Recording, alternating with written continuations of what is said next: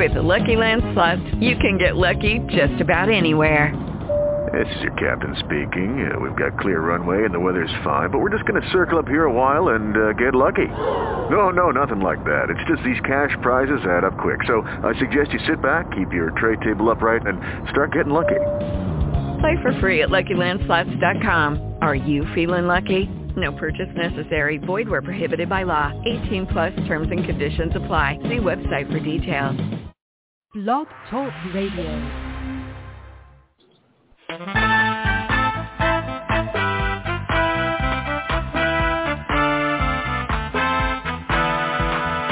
There is a watchman on the wall, bringing forth the written word of God to one and all.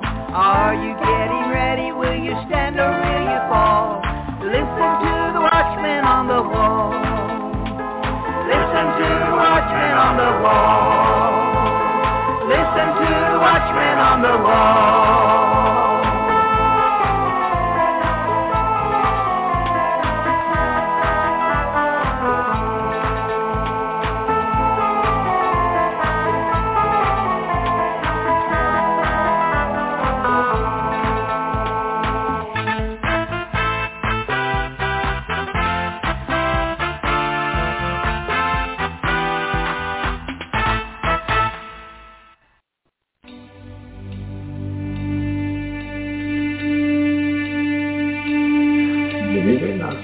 Arise and shine, for your light has come, and the glory of the Lord has risen upon you.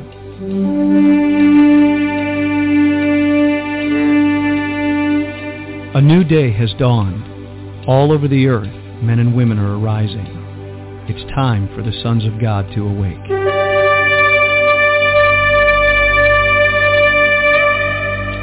It is a day of justice, recompense, restoration, revival, and resurrection power.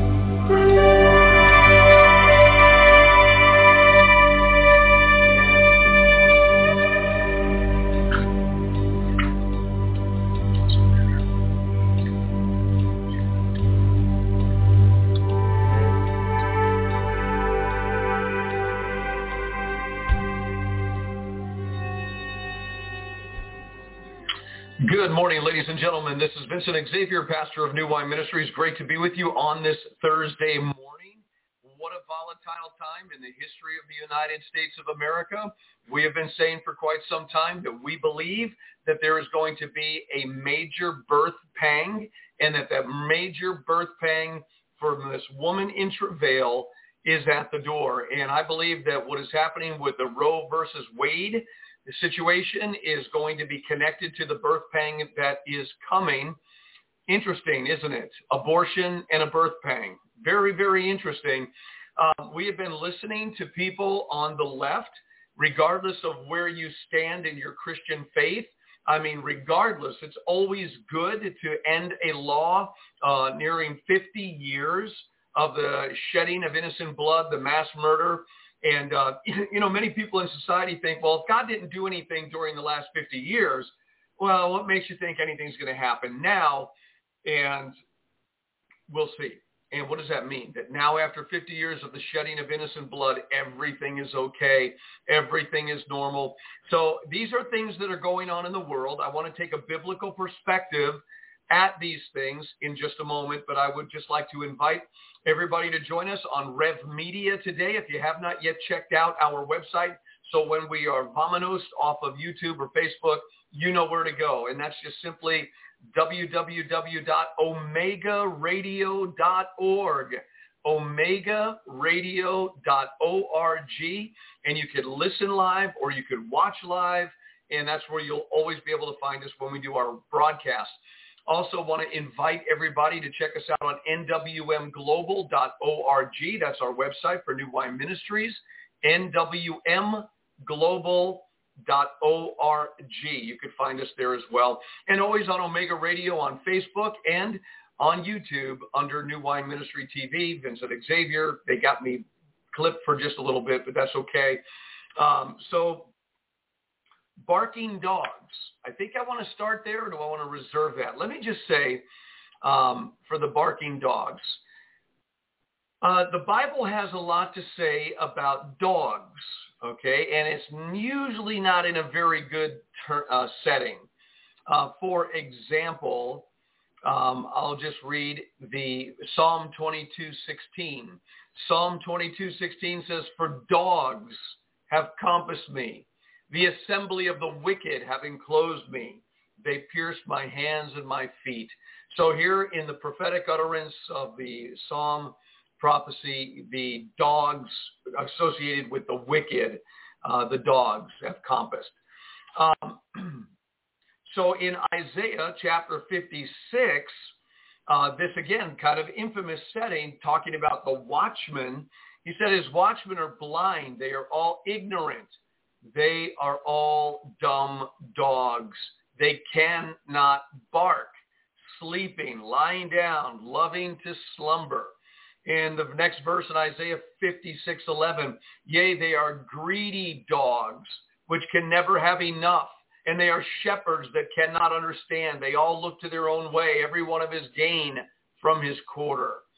And then you go over to the prophet Jeremiah chapter 15, verse 3, and it says, I will appoint over them four kinds, saith the Lord, the sword to slay, and the dogs to tear, Mm, the dogs to tear, and the fowls of the heaven and the beasts of the earth to devour and destroy. So again, dogs are used. Well, in Matthew chapter 7, verse 6 in the New Testament, give not that which is holy unto the dogs, neither cast ye your pearls before swine. All right, so Matthew 15, 26. But he answered and said, It is not meet to take the children's bread and to cast it to dogs. All right. And so uh, in, let's go down to Philippians chapter 3, Philippians chapter 3, verse 2. Beware of dogs. Beware of evil workers. Beware of the concision. And then finally in Revelation 22, 15, we're told, for without the kingdom are dogs and sorcerers. And you know what a dog is. We all know what a dog is. Beware of dogs. And in the setting, it's a kuna, kuna. Uh, a man of impure mind is the metaphorical meaning, uh, meaning. So metaphorically, a dog is a man of impure mind, an impudent man, a hound. All right.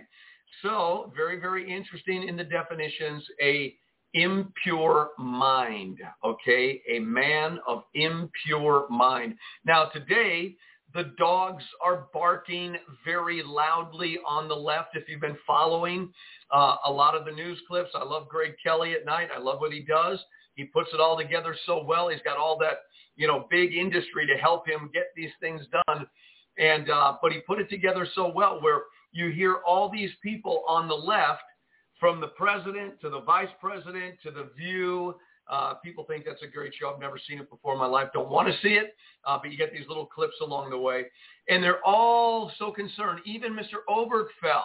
You know, behind me right now, there's a setting of the Capitol steps. I was on those steps on in June of 2015 when the Obergefell decision came down from the Supreme Court of the United States that opened the door to legalize homosexual marriages, lesbian marriages. Anybody could get married.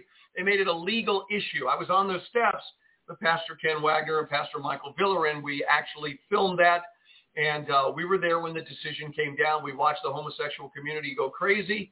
And we, with broken hearts, just basically said, you've just damned your souls to an everlasting hell uh, if you don't repent of this. Because when something's legal, everybody cheers, so they're all going to do it, and they get deeper into the snare of eternal damnation. And that's a really sad thing. We weren't angry. We weren't yelling, rebuking. We were actually pleading with people. And there they were giving us water and thanking us for being so kind about our response to the decision. And rather than be angry, our hearts were broken. It's true. It really did happen. So that happened on the steps behind us. I've been on those steps many, many, many times uh, for different reasons. And today, at the Capitol buildings and what you're starting to see, a summer of violence. Talk about a summer of violence, right? We've seen the previews. Well, I believe with what may be coming down the pike, if this decision is true and they overturn Roe versus Wade, um, well, you still have 50 years of blood on your hand. I don't think that's going to just go away in the wink of an eye. Um, I think some people on the right are going to be very, very happy and praising God with all their hearts for that decision uh, because that's a good thing to go away anyways, regardless. But then you're going to have a very angry mob. And on the left, you could hear, woof, woof, the, the barking of Kamala Harris. Woof, we're not going back. Woof. And you could hear uh, Warren, Elizabeth Warren, we're not going woof, woof, woof. They're all barking, right? These barking dogs. Uh, you know, we want to have a woman's right, as my brother told me this morning. You know, they, they just put a Supreme Court justice in from the left that can't give a definition of what a woman is, and yet now they want to protect women's rights. Insanity, right? So the insanity doesn't leave. In fact, I think things are going to start cooking a little bit more. It's going to get hot, uh, but you're going to hear a lot of barking dogs. Um, you're going to hear watchmen that don't know how to bark. You know, that's a sad thing because they're sleeping dogs. Um, the bottom line is that we live in a volatile world. We live in a volatile season. This issue is going to divide the nation even more. While the Republicans uh, stomach the last 50 years of the conservatives or the moralists, they stomach the 50 years of shedding of innocent blood. By the way, you know, let's be very clear about this. Every innocent baby whose blood was shed from a fetus, because remember, life is in the blood. So when that blood was shed, that was a sacrifice uh, to strengthen the demonic forces. Now, what you're going to find about, you remember all those movies, The Walking Dead? Well, what you have on the left, people that have rejected Jesus Christ, is a demon-possessed society. Now, if you take away their blood ritual, if you take away their satanic ritual and you overturn it, and of course, you know, that's federally, then each state is going to have to do it. But all these demon-possessed people who have been kind of normal because of the bloodletting that's been going on, well, all of a sudden there's no more blood, there's no more sacrifice. The demons are going to get very angry, and you're going to start seeing a demon-possessed society manifest. I'm not making that up. I believe this is very, very genuine. It's biblical. Uh, two-thirds of Jesus' ministry was casting demons out of people. Um, I think the church is going to be very, very busy, the true church, if they're engaged in casting out a lot of demonic spirits. Because again, you have a population within this nation, it's all over the world, but in this nation that has been satisfied or tempered by the blood rituals and the demonic spirits have been appeased. Now these demon spirits dwell in the minds of these people that advocate abortion. So now the demons are going to get agitated. The de- demons are going to get angry. And before you know it, the possession is going to begin. And remember, these demons sting. And so people long for death, but they can't die. This is very cruel, isn't it? But this is what's going on in our society uh, the overturning of Roe versus Wade is not for the betterment of our society. Again, it's like Donald Trump's victory as president. It's an acceleration to the end times. We, again, are in something that you cannot turn back. A woman in travail doesn't just get up off the table and say, time out, I'm not ready to give birth. It doesn't work that way. You are in something and there is no turning back. And Kamala Harris is right about that when she said, we are not going back. The only problem with her is that they've been going in the wrong direction so long, they just keep leading the nation into perdition, right? Well, we're not going back from a biblical perspective is you're getting ready to enter into the greatest tribulation to ever hit the face of the earth. So there is no turning back. Of a woman in travail, there is no turning back. Well, their desire to maintain certain laws in society, uh, that's just the, the satanic thing. And these people that are starting to bark right now, the barking dogs uh, on the left in society today, uh, the the nighttime news, the you know the uh, comedians at night, the sitcoms at night, the TV shows at night. Um, what do they call those late night shows? Whatever they are, uh, you're going to hear a lot of barking. Woof woof woof woof. They're all going to bark. Uh, you're going to hear on the left at CNN, like we already heard for Obergefell, oh, I'm going to fight for my life because the next thing that's going to happen, said somebody on The View, uh, the next thing they're going to take away uh, gay marriage. Would to God it never existed, right? We wouldn't be in the trouble that we're in as a society if we would have kept that stuff out of the public psyche. Uh, but, you know, this abortion and homosexuality came around and 1972, 50 years ago for abortion. In 2015, it was all legalized in the country for the homosexual marriages. If those things would have never hit the society, if we would have maintained our moral condition, regardless of the troubles we faced and our, and our, pro- our problems, we would have been able to face them with a lot more vim and vigor. Whereas right now, the vim and vigor of our society is people that are doing evil, leading the nation into this uh, debauch, uh, debauchery that we live in now. So I don't see Roe versus Wade being an issue. Now, that's going on in the world. It is a biblical concept and it needs to be rightly understood.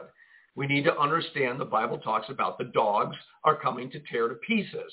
And I wouldn't be surprised by the demonic possession of the people on the left that the barking dogs are going to instruct them to go out and start going crazy. I think you're going to see that in different cities and in different states uh, going from this time forward. We'll see what happens with the Roe versus Wade decision if that was truly something that was going to turn and overturn that law. Now, a lot of the uh, uh, the sleeping dogs of Bible prophecy watchmen uh, think that if this is if this ends, all of a sudden this huge weight is going to leave the country and everything's going to be like, ah, what a relief. Not so. I mean, some people are going to be relieved, but the majority of the people that supported it they're not going to be so relieved. So I disagree with that, you know, presumption as well. Um, and maintain that regardless of what happens here, we're in the midst of a fulfilling and an unfolding prophecy. And so for the church, keep getting ready. Keep getting ready. But let's shift for just a moment into kingdom things, kingdom thinking for the well-being and the betterment of the ecclesia, of the ecclesia. And I want to refer to the time we're in.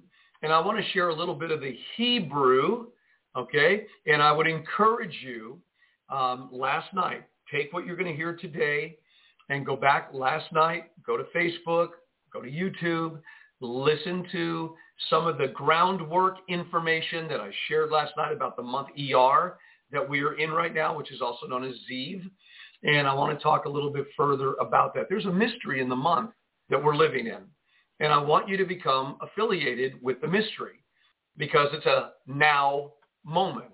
This is happening in real time right now. You need to step into it by faith and allow the Spirit to move you into the blessing of where you are right now in your life personally, spiritually, physically, solically, financially, relationally, health-wise, you need to get in on this. You need to understand. You need to go back to last night's message and you need to hear our Wednesday night Bible study. We jump right into it and you need to you need to just listen and, and absorb and feed on the reality of this. And, and I again, this is in the Bible.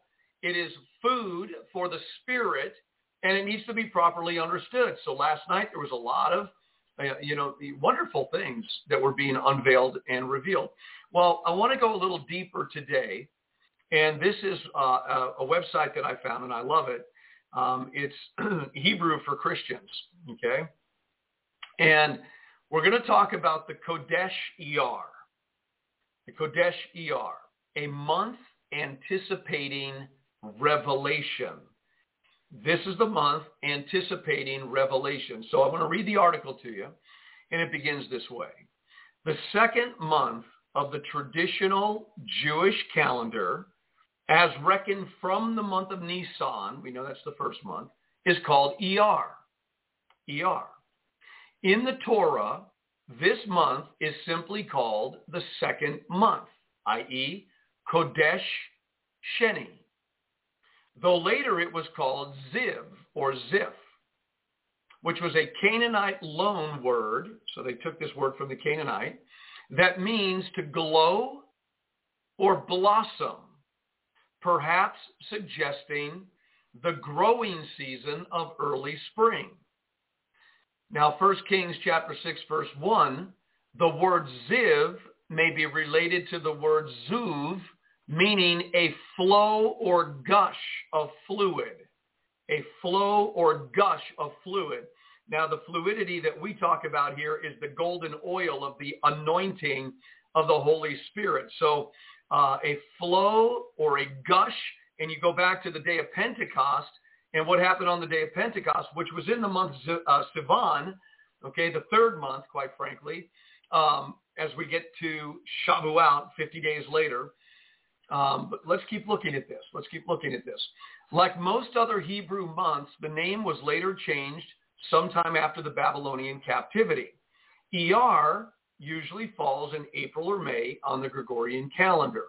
The month always lasts 29 days, and Rosh Chodesh is therefore observed for two days, i.e. the last day of Nisan, which is the first month, and the first day of the new month. It was during this month that those who were unable to observe Passover were allowed to celebrate a second Passover, exactly 30 days later on ER 14. And you see that in Numbers chapter 9. So there's a lot of significance to the month that we're in right now. We're on the fourth day. Uh, if you're counting the Omer or the Sefirat Omer, uh, it is 19 days. Today is 19 days, which is two weeks and five days into the counting of the Sefirat HaOmer, where they would take a sheaf every day, they would wave it, and they would count down to the 50th day, which was Shavuot, which we know as Pentecost. Okay.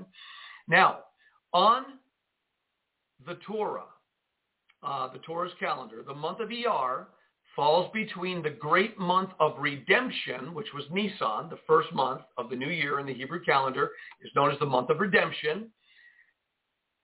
And so it, it falls between the great month of redemption, the first month, and the great month of revelation, Sivan, which is the third month. And that's known as the month of revelation. So right in between is this month, Iyar, the second month, and is therefore primarily commemorated as a month of passage leading up to the awesome revelation given at Sinai. So the reason why Sivan, or the third month, is known as the month of Revelation, it was there in that month that God gave his law on Mount Sinai to the children of Israel. They came out on the first month, the redemption, deliverance, and then they had the, the, the passage to the revelation or the giving of the law of God. So you're in a season of a passage. I like the way that they put it. It's the month of passage leading up to the awesome revelation given at Sinai. Now for us, we know that the passage is unto the great feast of Pentecost, right? The giving of the Spirit, not the giving of the law. So later, the agricultural aspect of this passage was enshrined in terms of Sefirat HaOmer, or the counting the sheaves. When a sheaf of barley was waved before the altar each day for 49 days before the arrival of the climatic holiday of Shavuot. Indeed, rabbinical and mystical traditions associate each passing day of the month of Iyar with a heightened spiritual status, wherein a different level of tuma or impurity is purged from the soul, thereby implying that the Israelites' journey from Egypt to Sinai res- represented a spiritual transformation so right now, there's a lot of things that were going on in the month of May. There was a lot of things going on in this second month. Uh, for the early church, Yeshua had already died, and between his Passover, his death, burial, resurrection, us the giving of the Holy Spirit, those days in between is where in the book of Acts they were all studying, and Peter was looking to find out what was out of order, right? They were literally counting the Omer, but not remembering what was done on Mount Sinai 3,500 years ago or for them 1500 years earlier, but they were talking now about looking forward to a new blessing or revelation, which is the Holy Spirit. That's what the early church was doing. So they were utilizing this time to cleanse themselves because of the Feast of Unleavened Bread. They were, and, and in this, it talks about the transformation, and I like that word, the different level of tuma was the Hebrew word, which means impurity is purged. So you're in the purging season. You are in a passage. You're in a month of passage. You've already celebrated Passover, redemption, deliverance, salvation, coming out of the house of bondage, And now we're journeying to the month of Revelation, which is Pentecost, the third month, Sivan, and we'll see that Pentecost is in the month of Sivan. And so we're in a journey, and we're in the Sefirat HaOmer is the countdown. So it's with expectation every day that we are undergoing an inward transformation, an inward cleansing, an inward purging of the soul. So don't be dismayed about the things that God is showing you in your life that are not holy. This is the time to allow the bloom, the radiance, the light, the brightness to shine. And that's what the month ER means and Ziv means, radiant, bright, you know, all these wonderful terms, the blossoming of the flower, bringing the fragrance of Christ. So this is a really great moment, even though it's still connected to getting our hearts clean before God because the month of Revelation is on the way. And the Spirit of God and the illumination of God and the power of God and the gifts of God and the glory of God and everything, Holy Spirit.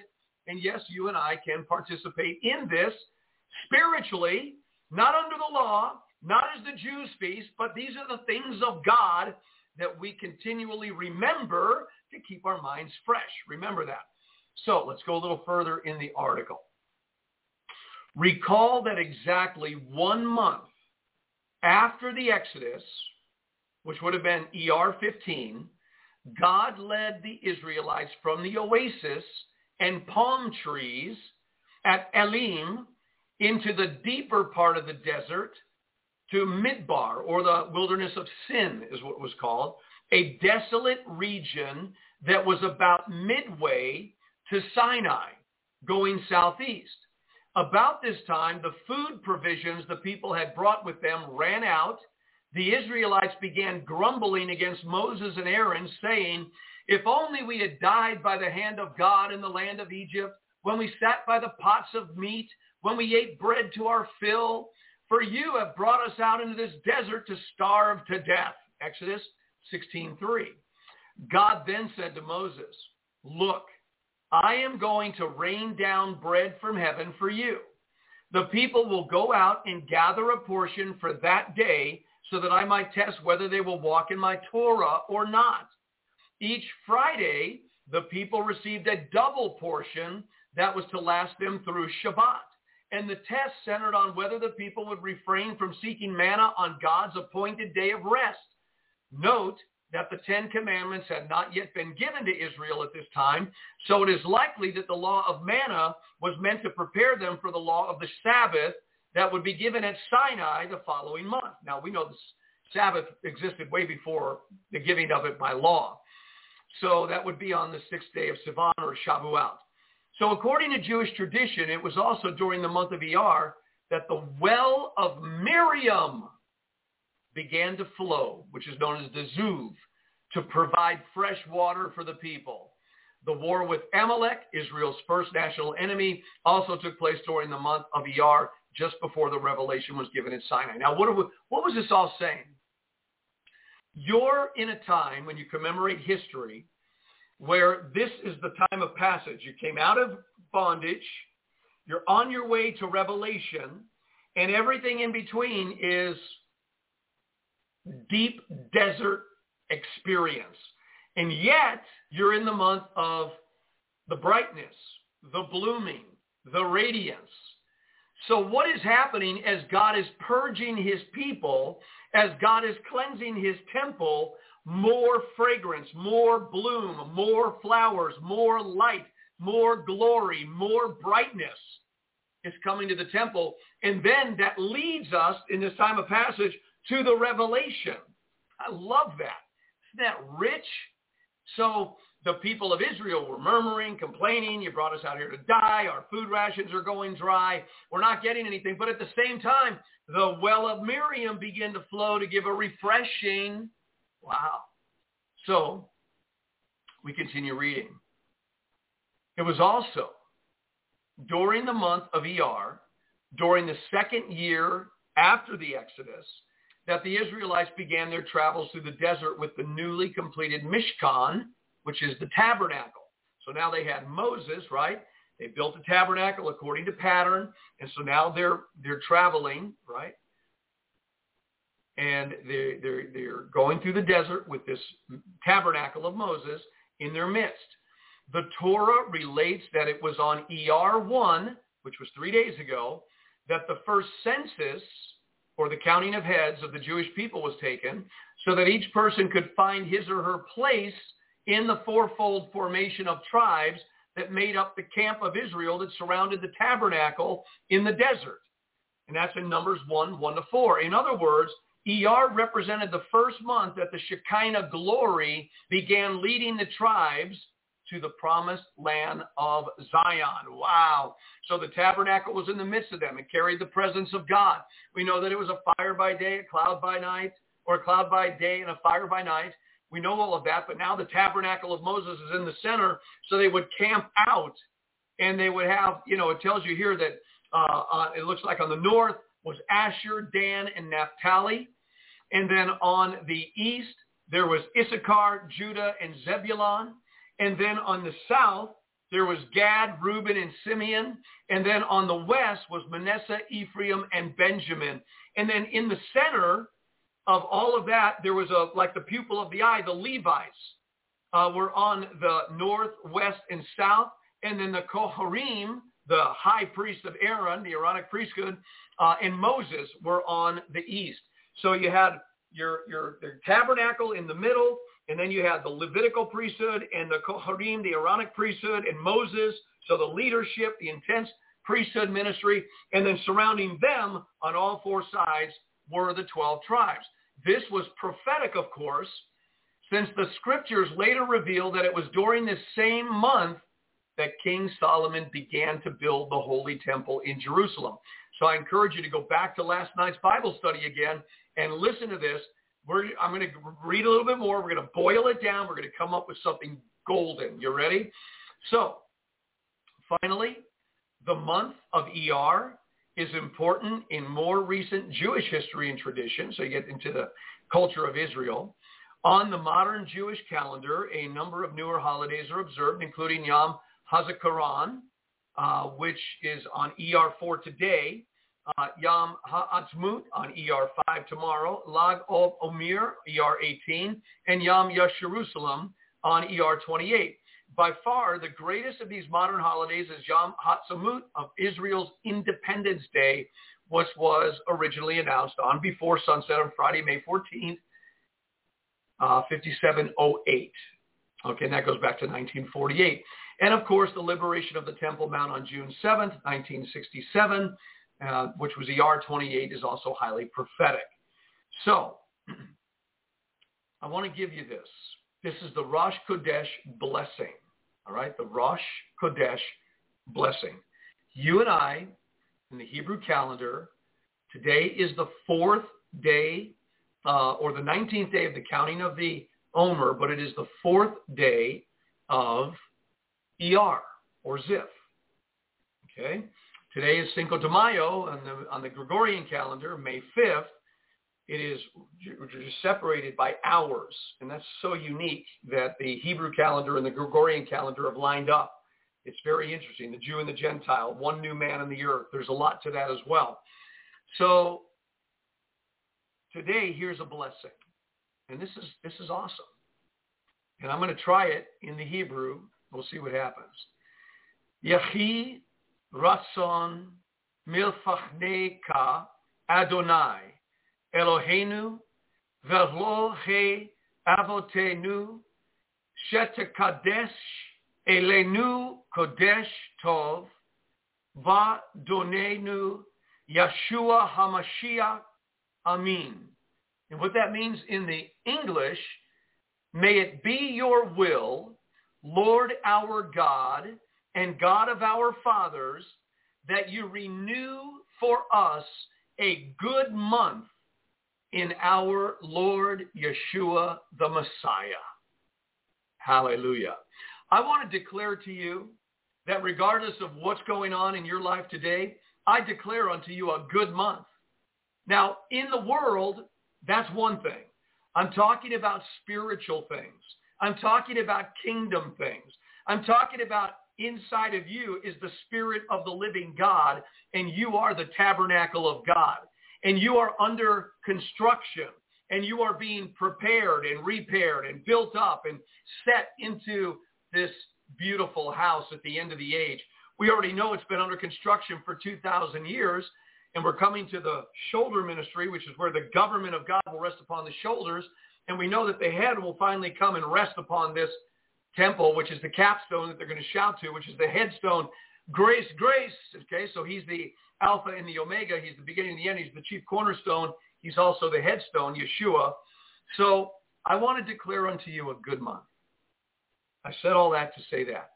And if you will allow yourself by faith to apprehend this moment, and I again want to encourage you to go back to last night's Bible study and to listen and to take your Bible to see the spiritual unction, okay? Fluidity, flow. Holy Spirit flow. A good month for you. A month of getting things cleaned out and getting filled up with the righteous golden glory of God Almighty, the golden oil, the anointing, the anointing. That word golden oil is in your Bible, by the way. And I want to just take a quick look at it. The golden oil. People will say, why are you always talking about the golden oil? Well, let's take a look. The golden oil. So the golden oil is in Zechariah chapter 4, verse 12. And here's what we read about the golden oil. And I answered again and said unto him, What be these two olive branches which through the two golden pipes empty the golden oil out of themselves? Ah, the golden oil from the two olive branches.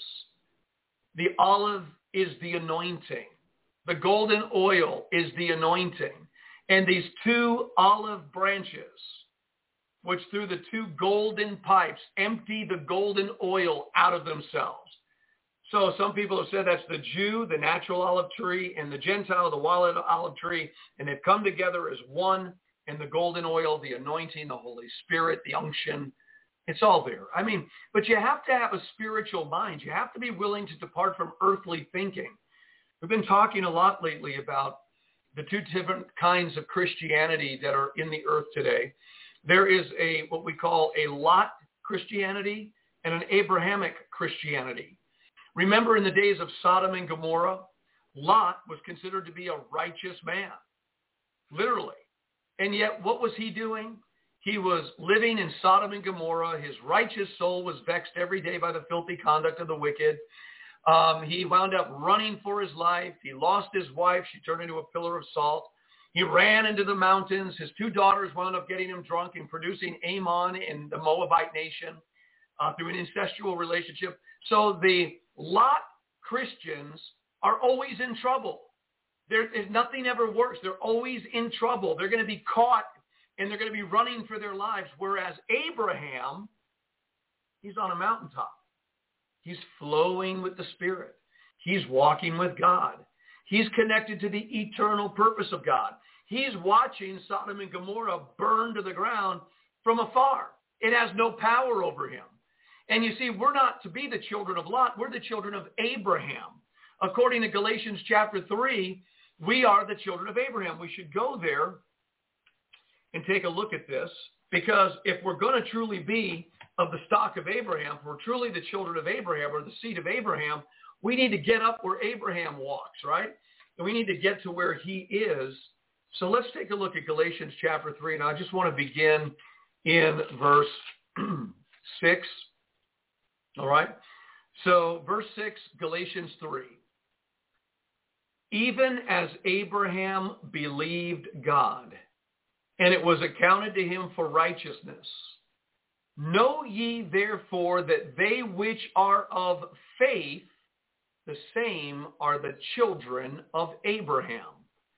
So if you are of faith and you are a child of Abraham, your walk with God, regardless of what's going on in the world, you need to be way up here on the mountains communing with God, talking with God.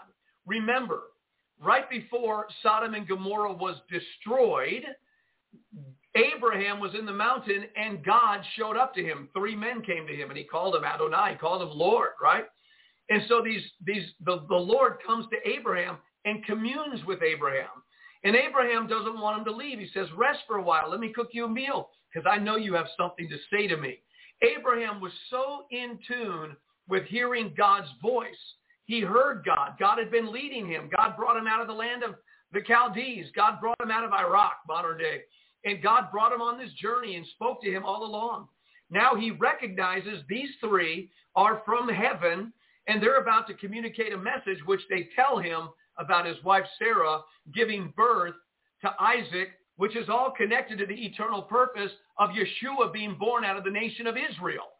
So this is all eternal purpose connected to Abraham and his walk with God.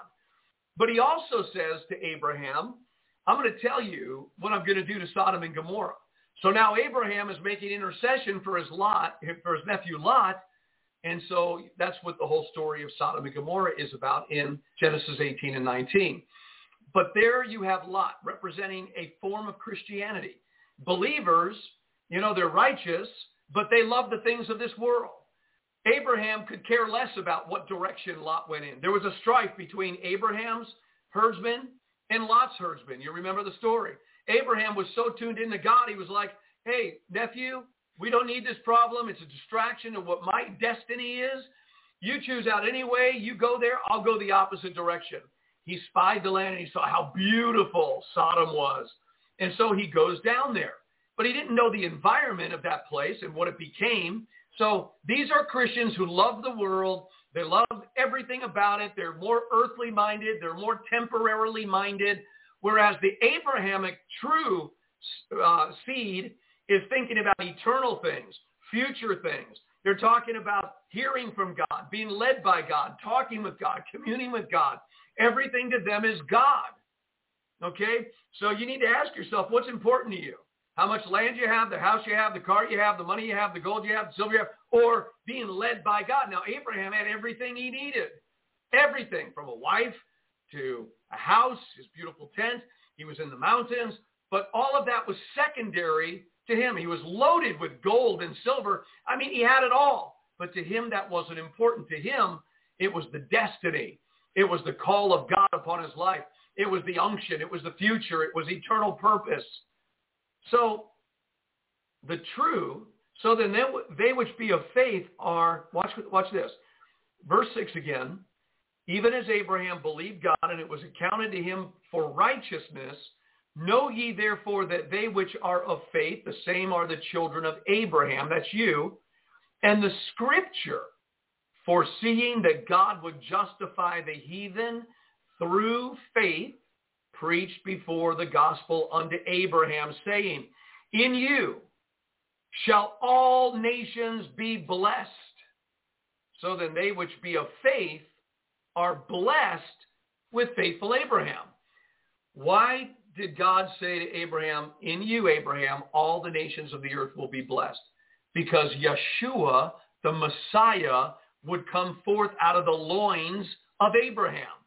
First, it would begin with Isaac, the promised seed. And then Isaac would give birth to Jacob, and Jacob would become Israel. And Israel had 12 sons, and it became a nation. And out of the nation of Israel, finally, at the right time, Yeshua was born, the Messiah of the world.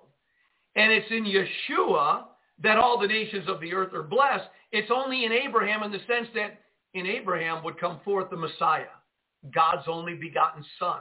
And all who believe in him will be blessed. And this is the blessing. So we, then they which be of faith, is that you? Are you of faith today? are you of the seed of Abraham today? Or are the things of this world more important to you? Be honest. So if you're a, uh, if you're of faith, then you are blessed with faithful Abraham. Okay? Now, he's going to talk a little bit more. I think it's a worthy conversation. Verse 10.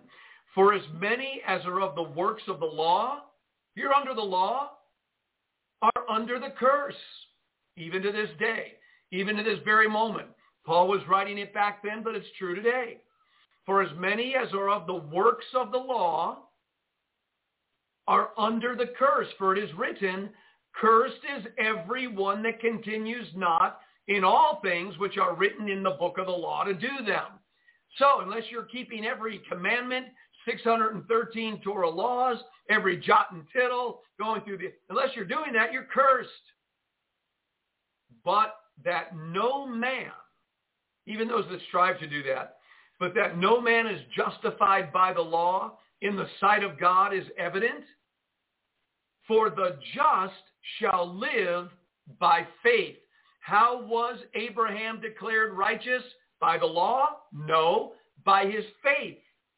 And that's why our righteousness is by our faith too. You and I are declared righteous by faith in what Jesus has done for us. We're not righteous in ourselves. We're not getting ourselves perfected. That is the work of God, the Holy Spirit, and God the Son. But our righteousness is by our faith. That's very clear. The just or the justified shall live by faith. Verse 12. And the law is not of faith, but the man that does them shall live in them. Christ has redeemed us from the curse of the law.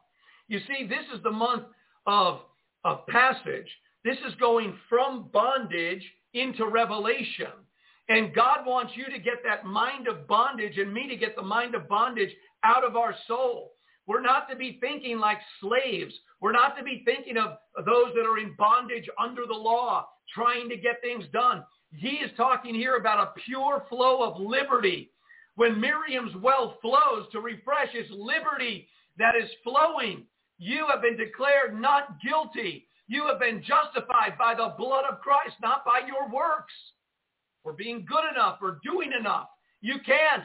You can only receive what is done and then allow the Spirit and the Word to make it real in your life. So he's redeemed us from the curse of the law, being made a curse for us. Yeshua, Jesus, was made a curse for us so that we don't have to labor under the curse of the law.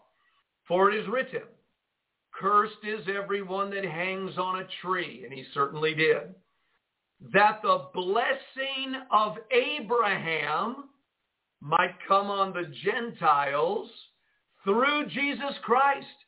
So the blessing of Abraham is on our lives, and we're not even Gentiles anymore. Uh, the next part of the revelation is in Ephesians, where we were Gentiles, but we're not anymore. We're one new man in the earth. But in the Galatian, uh, that part of the revelation, that level of understanding well, that the blessing of Abraham would come on the Gentiles through Jesus Christ. So the blessing of Abraham, he who blesses you is blessed, he who curses you is cursed. I hear all these partition preachers today, and I'm telling you, there are partition preachers that are building the very partition of Jew-Gentile that Christ tore down. We'll talk about that maybe in just a moment.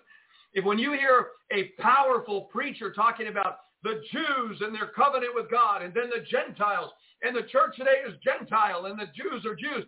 They are building up the middle wall of partition again. They are not pleasing God. They're offending God. Because the reason why the middle wall of partition between Jew and Gentile was broken down and the price was paid to break it down was the death of God's son. So to build the middle wall about the Jew-Gentile paradigm and bring things down to an earthly realm of Christianity means you're Lot's children. You're not Abrahamic children of God. You're the children of Lot. And you're always going to find trouble. There is a Jerusalem above. There is a one new man, a divine natured man, a Christ man that God has called you and I to, right? This is important stuff. So, it came, the blessing of Abraham is on us through Jesus Christ that we might receive the promise of the Spirit through faith. And the moment we receive the promise of the Spirit, we've been born again into a one new man paradigm. I'm telling you to flee for your life. Now, I don't care about culture. I don't care about, you know, the feast of the Lord because I know that the Jewish culture is awesome. I think the Jewish culture, you know, I've been to Jerusalem. I've been to Israel. I've eaten the food. I love the food. I love the, all of it, you know, and I love their culture. But the Jewish culture is secondary to a kingdom culture. The Jewish people they perfected how the feast were to operate in an earthly term. But they weren't their feast. They were the Lord's feast. I know I'm bouncing around here. My point is we celebrate things at a spiritual level. So they have a lot more meaning than just, you know, external things. The agricultural economy. No, we get into the intrinsic value of the things of God. The Sabbath, the tithe, the feast. These things all existed before there was ever a Mosaic law. They were all in the mind of God. So when we're born again into the kingdom, we learn how the kingdom operates. I wish to God we can get through that. Now, so you and I have received the, the promise of the Spirit through faith. Now, Paul says in verse 15, Brethren, I speak after the manner of men, though it be but a man's covenant. All right, so he's going to talk. Let's talk. He's going, let me get you to understand by telling you about a man's covenant. Okay? Um, he said, even if it's a man's covenant, yet if it be confirmed. So two men make a covenant and it's confirmed or sealed, no man disannuls it. Okay? If we sign the right papers and we have we contract in the covenant and we make an agreement, well, nobody then can disannul it or add to it. It is what it is. So he uses that as an example to say this, verse 16. Now to Abraham and his seed were the promises made. So immediately people say to Abraham and his seed, that must be Isaac and Jacob and the 12 tribes and the nation of Israel today, right? Doesn't say that. Watch. Now to Abraham and his seed were the promises made. He saith not, and to seeds as of many, but as of one, and to thy seed, which is Christ. He's not talking about the natural Israel. He's not talking about the lineage of Abraham according to the flesh. He's not talking about Abraham's physical seed that produced a nation. He's saying very clearly by the Spirit, the Apostle Paul, who knew these things by the Spirit, and to thy seed, which is Christ. So the promises were made to Abraham and to his seed. His seed was Christ. And this I say, that the covenant that was confirmed before of God in Christ, the law, which was 430 years after, cannot disannul that it should make the promise of none effect. What is he, what is he saying here? All right? So God made a covenant with Abraham and to his seed, which was Christ. He said, it was confirmed before of God in Christ. The covenant that you and I are joined to, this is just one aspect of it. We know that you and I have a new covenant. It was confirmed or sealed by the blood of Jesus Christ. Okay? He said that that covenant going all the way back to Abraham, which was 430 years before the law of Moses was given. So the law of Moses was given 430 years after the Abrahamic covenant that God made with Abraham in Christ. Okay? He said that the covenant, the law, which was 430 years after, cannot disannul it, that it should make the promise of none effect. So the covenant that God made with Abraham in Christ, even though the law came, the law did not disannul the promises to Abraham. The law, what? Let's look, look how Paul says this. Verse 18, for if the inheritance be of the law, it is no more a promise, but God gave it to Abraham by promise, the inheritance. Wherefore then serves the law? Well, then why did God give a covenant of the law? It was added because of transgressions till the seed should come. Who is the seed? Christ. What was the purpose of the law? It was there because of the transgressions and it was only till the seed should come to whom the promise was made. Now we already know who the seed was. It is Christ. It is in him that all the promises of God exist. And you and I as the heirs, because we're the children of Abraham, we're the rightful heirs of the promises that are in Christ Jesus, the seed. Watch this. This is awesome. It, the law was added because of transgressions till the seed should come to whom the promise was made, and it was ordained by angels in the hand of a mediator. Now a mediator is not a mediator of one, but God is one. What's it saying here? The mediator of the new covenant is Jesus Christ. Now watch this in 21. Is the law then against the promises of God? God forbid. The law was never intended to be against the promises God made to Abraham that would be fulfilled in Christ.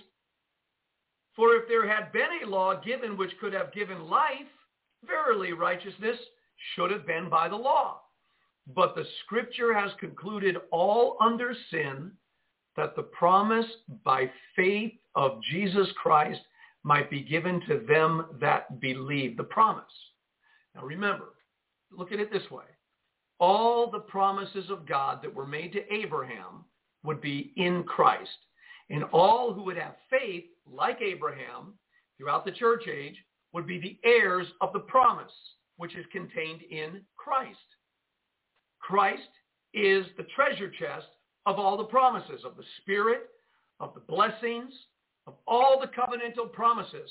We are the heirs, those who have faith, the children of Abraham.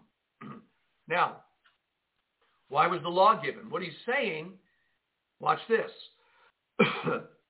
In 23, but before faith came, we were kept under the law, shut up under the faith which should afterward be revealed.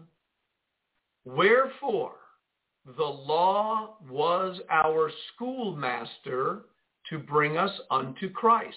So the law was not an interference to the promises of God. The law was given to be a schoolmaster to bring us unto Christ, that we might be justified by faith. But after that faith is come, we are no longer under a schoolmaster.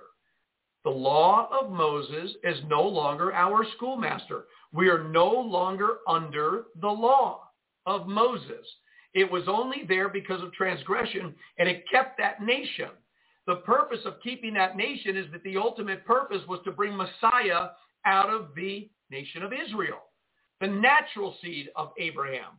But the promised seed would come in whom all the promises exist so that you and I today who have faith, we can go to Christ and receive from Christ all the promises of God in this life and in the world to come the greatest promise, Holy Spirit, because the Holy Spirit is the seal of eternal life. You and I are the heirs of eternal life. Now to the, the Lot-minded people, that doesn't matter. To the Lot-minded Christians, they want Sodom, they want Gomorrah, they want beauty, they want gold, they want silver, they want luxury. To the Lot-minded people, everything earthly is their desire, but those who are of faith that understand that eternal life is the reason why we give up the things of this world. And whatever we have are the resources God has given us to do whatever God wants us to do. Abraham had money. Abraham had everything. He had servants. He had maids, maidens. He had everything. But that wasn't his emphasis. He used what he had to journey on with God. You see, this is awesome when you really come to it. We're no longer under the law of Moses. We are now under the law of faith. We should be living under the law of faith as the children of Abraham, moving on in the eternal purpose of God, knowing that we have now received the promise of the Spirit now, in the Spirit, there's not only eternal life, but there are the gifts of the Spirit, the fruit of the Spirit. The kingdom of God is in the Spirit. Do you realize the treasure that you and I have received as the heirs of God and joint heirs with Christ? Because we're of faith, the children of Abraham. Now, without faith, you're still in works. Without faith, you're in religion. Without faith, you're a lot-minded Christian. Without faith, you're still under the law of works. Without faith, you don't know any freedom, liberty, justification, sanctification. You just don't know. And just because we're all journeying does not diminish the fact that we have been liberated. We are free. We are perfect and complete in Christ. And we're journeying through and working it out, and we are becoming. But it doesn't negate or minimize the liberty that we have in Christ. Hmm. Now listen to this. In verse 26, for you are all the children of God by faith in Christ Jesus. If you have faith in Christ Jesus, you're more than a child of Abraham. We are all the children of God himself. Now, the world says we're all the children of God. Philosophers say we're all the children of God. No, we're not. We're children of God by faith in Jesus Christ or Christ Jesus. For as many of you as have been baptized into Christ, not into Judaism, not into the Mosaic law, not into ritual, not into ceremony. And again, we don't keep the feast of the Lord ritualistically or ceremonially. We do it spiritually, intrinsically, because the value is incredible. All right? So those of you, for as many of you as have been baptized into Christ, have put on Christ. Ha! You put on Christ. What does that mean?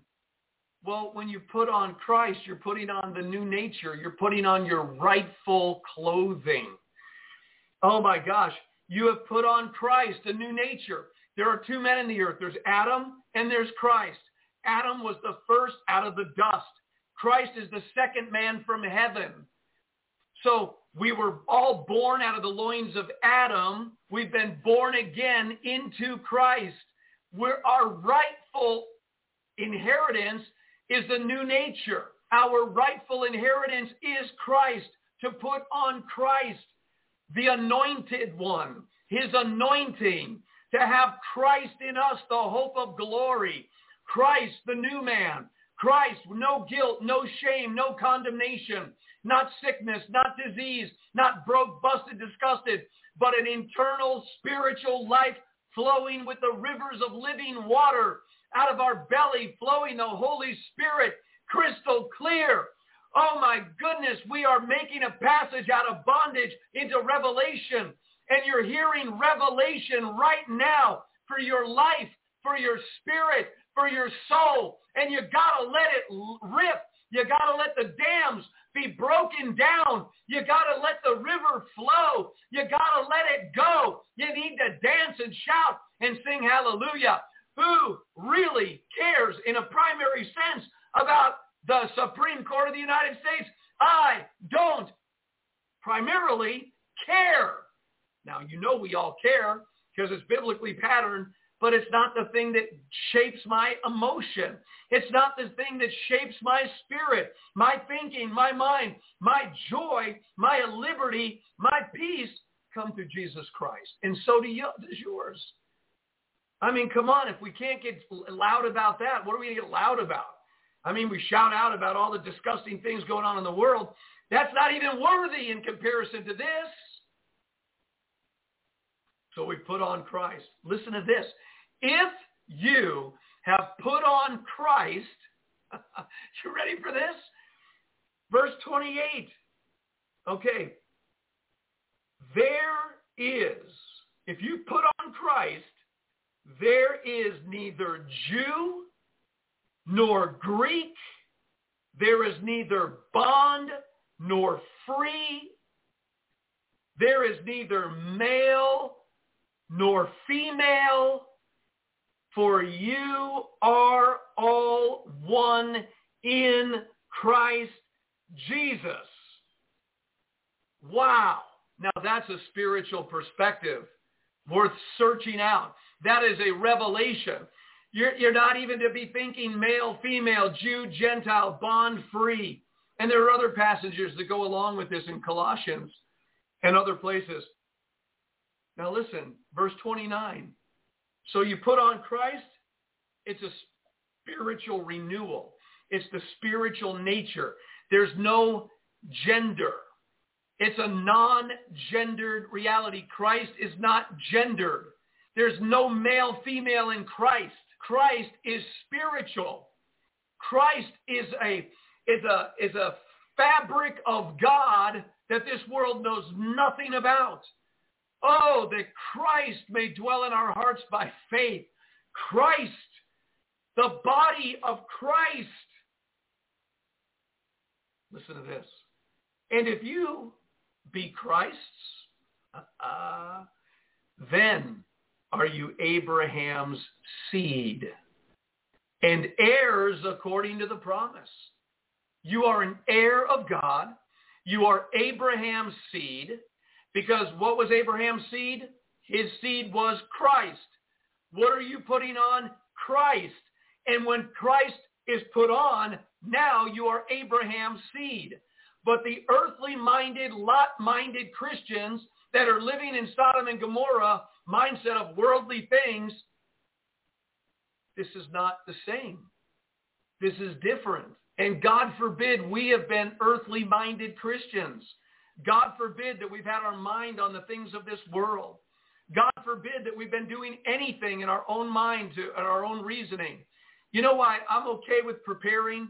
Because I know the great tribulation is coming and getting an ark ready and finding to be in the right place at the right time. I'm all good with that in this physical realm, but my spirit is soaring in an altogether different realm in reality. If I were stuck in just what's going on in the earth, I wouldn't like it very much. But these prophetic promises exist even while the world is coming to an end. Even when America is about to collapse and violence is about to erupt and cities are going to be on fire because God said Anybody that follows the same pattern as Sodom and Gomorrah is going to pay the same price. And it, he rained down fire from heaven. This is going to burn. So I, I know that, but my spiritual, eternal perspective is in the things of God. I want to go to chapter 4 because I never hear anybody talking about this anymore. And, you know, people use their faith teaching all about getting physical promises in the earth. Again, that's the lot-minded concept. We're talking way beyond the promises of God to get Cadillacs and cars and money. We're talking about the promises of God to become a new creation, born again, new nature. You could have all the money in the world and be a corrupt, foul, unclean, damned to hell person. You could be a Christian with a lot of money, but if you don't put on Christ genuinely, sincerely, and see that the new nature and for those that have, God bless them. I want to too, don't you? Isn't that what we're doing? We're putting on Christ. Put off the old man. Put on the new man. This is a thinking. This is where the battle for the mind is raging. Question, can I do that? Am I allowed to? What will it be like? What will they think? How will I do it? I don't understand. I'm this is the carnal mind at enmity with God. It's, it's, it's fighting against God. It cannot obey God. But to be spiritually minded is life and peace. Listen to this. Galatians chapter 4, verse 1. Paul's just going to flow here just for a few more verses. Now I say that the heir, that's you and I, as long as he is a child, differs nothing from a servant. Ah, how long do you remain a child? Until you put on Christ. Until faith comes to know that Christ has been granted. Listen, now I say that the heir, as long as he is a child, differs nothing from a servant, though he be Lord of all. Some of you may be listening right now that are Lord of all, but you're still a child in teknon in your understanding a little still maybe a little earthly minded, whatever, whatever. Uh, though you be Lord of all, you differ nothing from a servant. Okay, the people that are Paul's saying. As long as you're a child, you differ nothing from a servant, though you be Lord of all, but you're under tutors and governors until the time appointed of the Father. So the law was a schoolmaster. Now you're under tutors and governors. You're under a fivefold ministry. The fivefold ministry is instructing to bring you into the fullness of Christ. Okay, this is the maturation in the walk of God. Even so we, Paul said, when we were children, were in bondage under the elements of the world. But when the fullness of the time was come, God sent forth his son, made of a woman, made under the law, to redeem them that were under the law, that we might receive the adoption of sons. And because, listen, you are sons, not children, not servants, but huios, sons, God has sent forth the Spirit of his Son, Jesus, into your hearts, crying, Abba, Father. Now, God sent forth the Spirit of his Son, the true Son, out of the bosom of the Father, the very loins of God, the seed that was planted in Mary's womb, right? This is God's son. He's not from the earth. He wasn't picked off a tree. He, Christ the Son came out of God the Father. God spoke and word, Christ came forth, right? So God has sent the Spirit of his Son into our hearts, crying, Abba, Father. That's the adoption. You and I, who have received the Spirit of Christ, have been adopted into the family of God. We are now his sons. So he goes on to say, Wherefore you are no more a servant, but a son. And if a son, then an heir of God through Christ. Now the word son here does not refer to male, female. You got to get out of the gender paradigm. This is not about a male and female. This is not about any of that. You have been born again, accepted. This is all the book of Ephesians chapter 1. You have been adopted into the family of God. You are now the heirs of God. You are an heir of God through Christ. You are the rightful heirs if you have faith and this is your reality. And I don't know about you, but there's nothing on this planet worthy to get in the way of this revelation. Listen, we're in the month of passage. We've left behind in our thinking, and we, you know, this is really cool. I don't know too many Christians that have left behind the, you know, the, the, the bondage, the memory of the past. You know, there's a lot of Christians, honestly, that still have a lot of junk in them.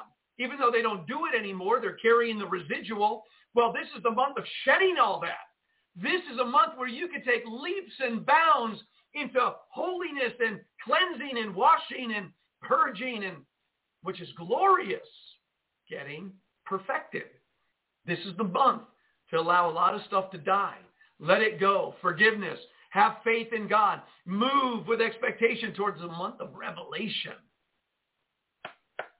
Woo! So we're, you know, somebody says, well, every day is alike. Okay, make every day alike.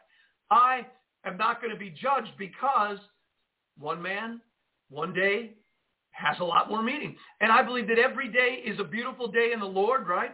But the season that we're in, in the economy of the Father, as we've entered in and have been accepted into the household of faith, and in the household of faith, we learn the ways of God. So why wouldn't I want to know these things for my spiritual advancement, cultivation, and development? Why wouldn't I want to get involved in this moment? Well, you say you could do that any day. Well, okay, then do it. Let me see it. Let me let me see how it works for you. Hmm. There wouldn't be so many sick Christians. There wouldn't be so many depressed, overweight, heavy, uncaring Christians if they knew who they were. What are you saying overweight for? Well, because unnecessary overweightedness is a sign of something in your nature that is not right before God.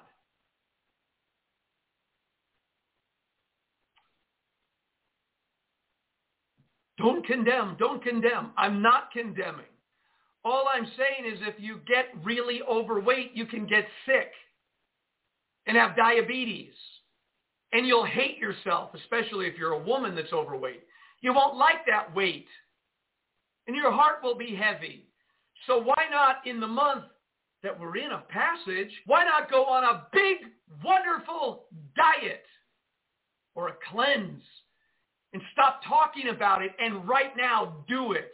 If you have memory issues of pornography, if you have sensual images in your mind, why not take a crash course right now and and what do you do? And jump into the fountains and be cleansed. All I'm saying is this is a great time for spiritual advancement. Abandon yourself to the flow of Miriam's well. Abandon yourself to the flow of the golden oil. Abandon yourself in this month that means radiant and bright and a flower blooming so that the fragrance of Christ may come out of your spirit to all around you. Not the nasty odor of a dying, decaying human nature that is corrupt. What about this moment transformation? This is the month of transformation. Why not change? Get ready for the Revelation month. You're not in bondage anymore. You're not a slave to sin anymore. You don't have any condemnation on your life anymore from God's perspective. The only thing happening to you is the devil's accusing you, condemning you, slandering you, gossiping about you. But who cares? From God's perspective, there's no guilt, shame, or condemnation on your life. So now that you're not in the house of bondage anymore, start living in the liberty of the Spirit of God. Oh, man. I'm reading right now. I'm looking at my Bible. I'm looking at chapter 5. Stand fast, therefore, in the liberty wherewith Christ has made us free, and be not entangled again with the yoke of bondage. Don't go from the house of bondage and then be in bondage in your own body. Do everything you can to bring your body into subjection and submission to God. Temper it. Use self-control. Work it out. Do it. Get it right. And if you're like right on the edge of, well, I'm just right there of overweight and, you know, but not too bad, don't let it get out of control. And if you are a little overweight, don't condemn yourself. Just start working on it again. Show that Christ is in control of your life and that you are Christ. You are what? You are Christ. If, oh, let me read it again. Let me read it again. It says it right here. And if you be Christ's, then are you Abraham's seed. If you have put on Christ, for as many as you have been baptized into Christ and have put on Christ, of course you are Christ. If you put on Christ, you are Christ. You're in Christed. You're in Christ. Christ is in you. You are Christ. Anointed. New nature. Come on, this is great. But that's all inward. But that doesn't excuse the flesh. Don't let the flesh just have its way. Keep yourself healthy. Eat good food. And I'm not saying to be a legalist about things, but if you need to become rigidly righteous in the realm of eating because you got to temper and bring your body under subjection, well then do it.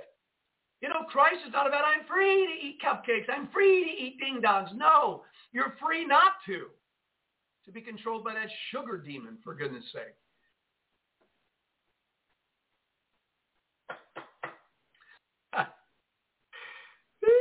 I don't even know if anyone's listening to this broadcast right now. So I'm going to go out here and say good morning. Ah, there are a few people out there. God bless you.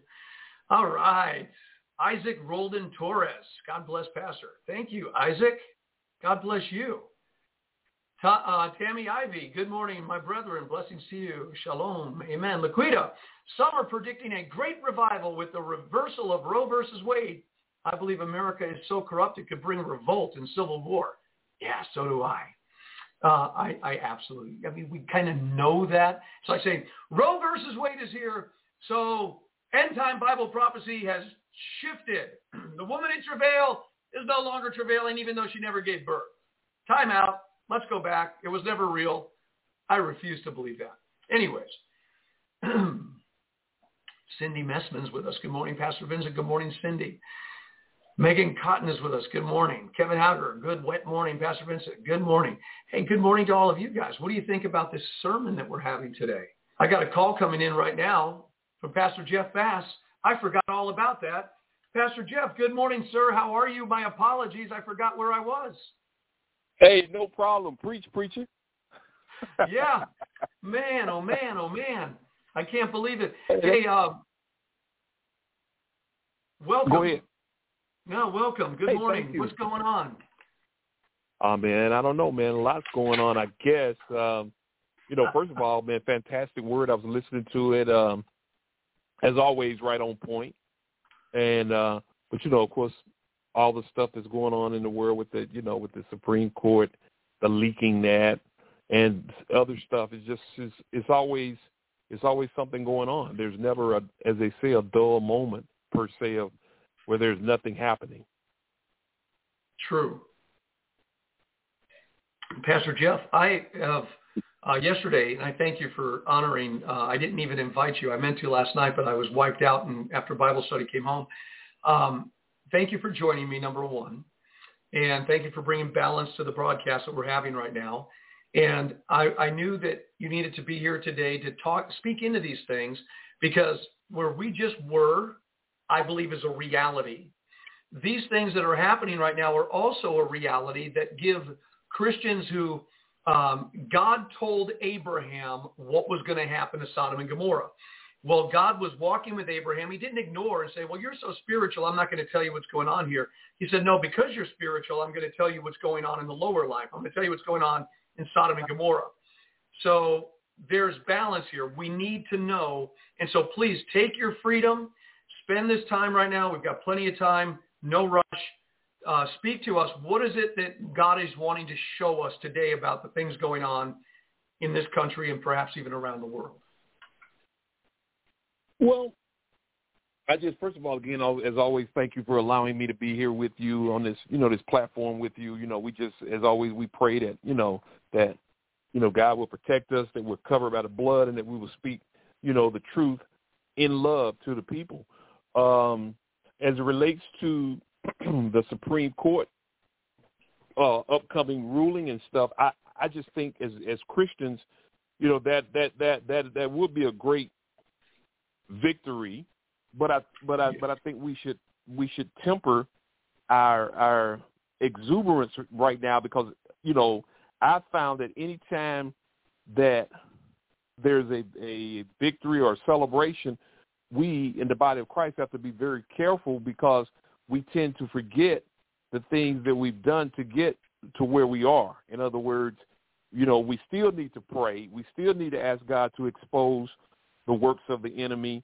We still need to be be vigilant as you know, and and we just can't stop praying because the enemy is always always praying.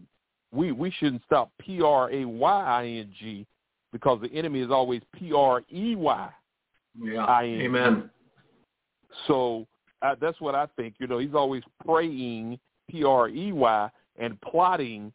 You know, and we tend to uh, stop doing what we did to to see the victory because I believe this is you know if this happens it, it is the beginning you know it is an answer of God answering the you know the people who all of us who continue to pray that God would uproot, you know, overthrow, uh, pull up, you know, from, from from Jeremiah, you know, the book of Jeremiah, and, and I believe that God is is in His grace and mercy is doing that. But like I said, we can't stop.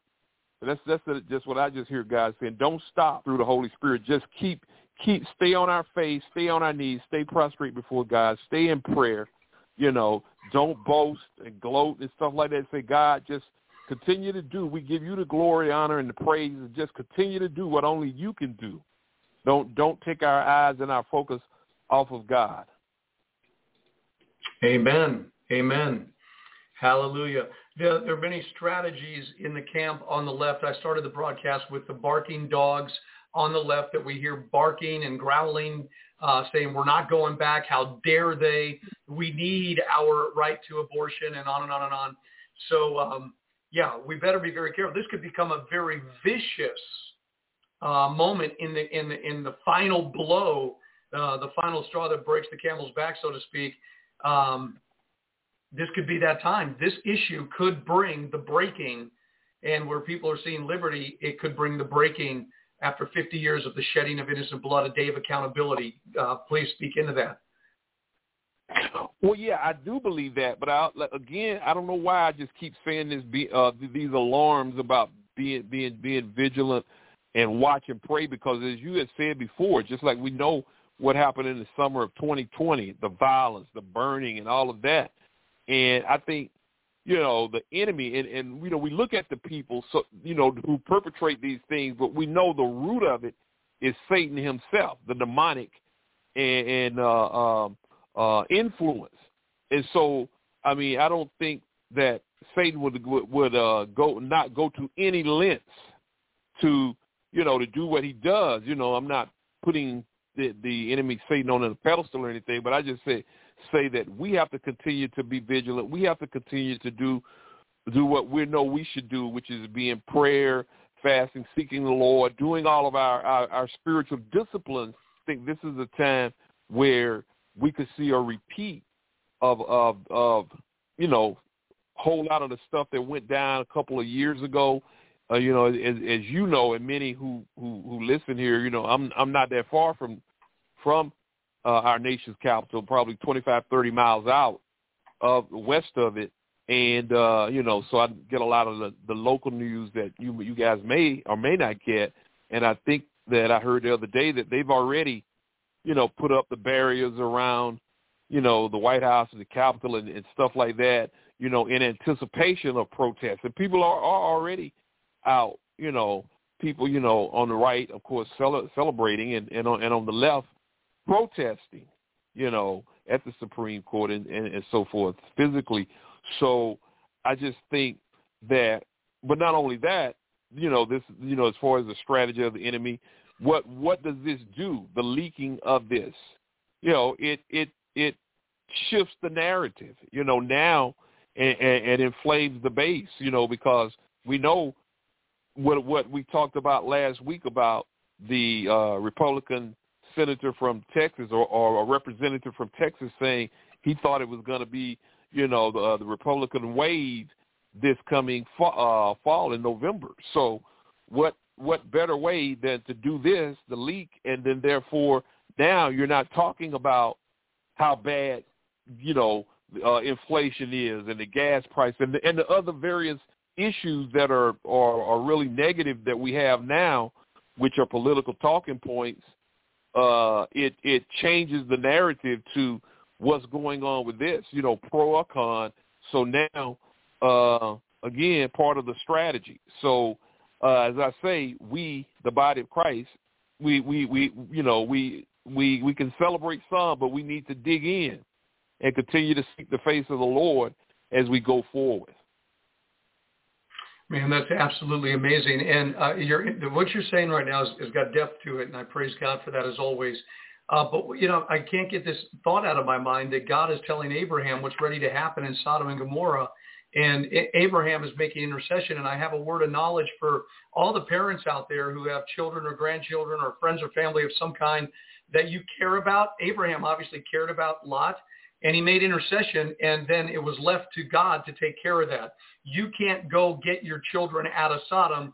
You continue on doing what you're doing. You pray to God. You ask God to move them and they still may have some troubles, um, but they may, their lives may be spared from the destruction that will come to the cities across this nation, uh, particularly and around the world. So I just needed to share that.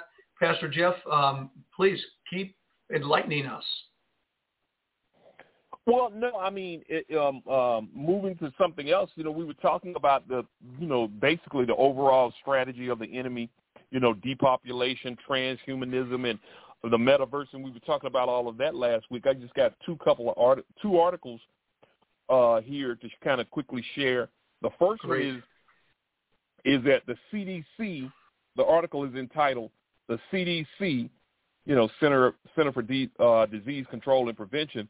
CDC tracked millions of phones to see if Americans followed the COVID lockdown orders. And the article says uh, the CDC bought bought, B-O-U-G-H-T, access to location data harvested from tens of millions of phones in the U.S. to perform analysis of compliance with curfews, track patterns of people visiting K through K through 12 schools, and specifically monitor the effectiveness of policy in the Navajo Nation, according to CDC documents obtained by Motherboard.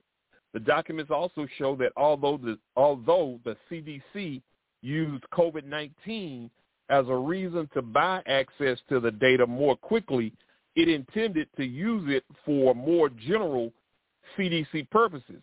Location data is information on a device's location sourced from the telephone, which can then show where a person lives, where they work, and where they went.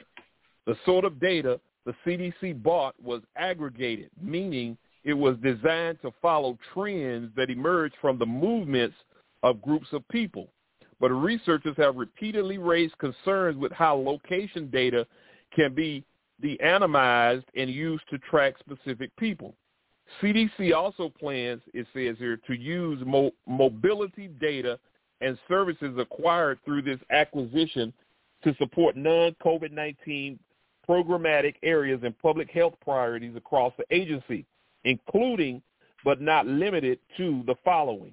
To travel to parks and green spaces, physical activity and mode of travel, and population migration before, during, and after natural disasters, it reads.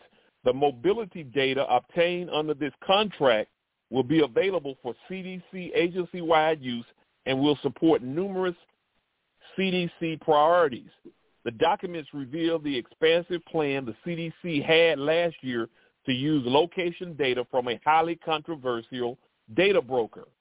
SafeGraph the company, the CDC, paid $420,000 for access to one year of data, includes uh, the former head of Saudi intelligence among its investors. Google banned the company from the Play Store in June. The CDC used the data for monitoring curfews with the document saying that SafeGraph's data had, has been critical for ongoing response efforts such as hourly monitoring of activity in curfew zones or detailed counts of visits to participating pharmacies for vaccine monitoring. The documents date from 2021. So I'll just stop right there.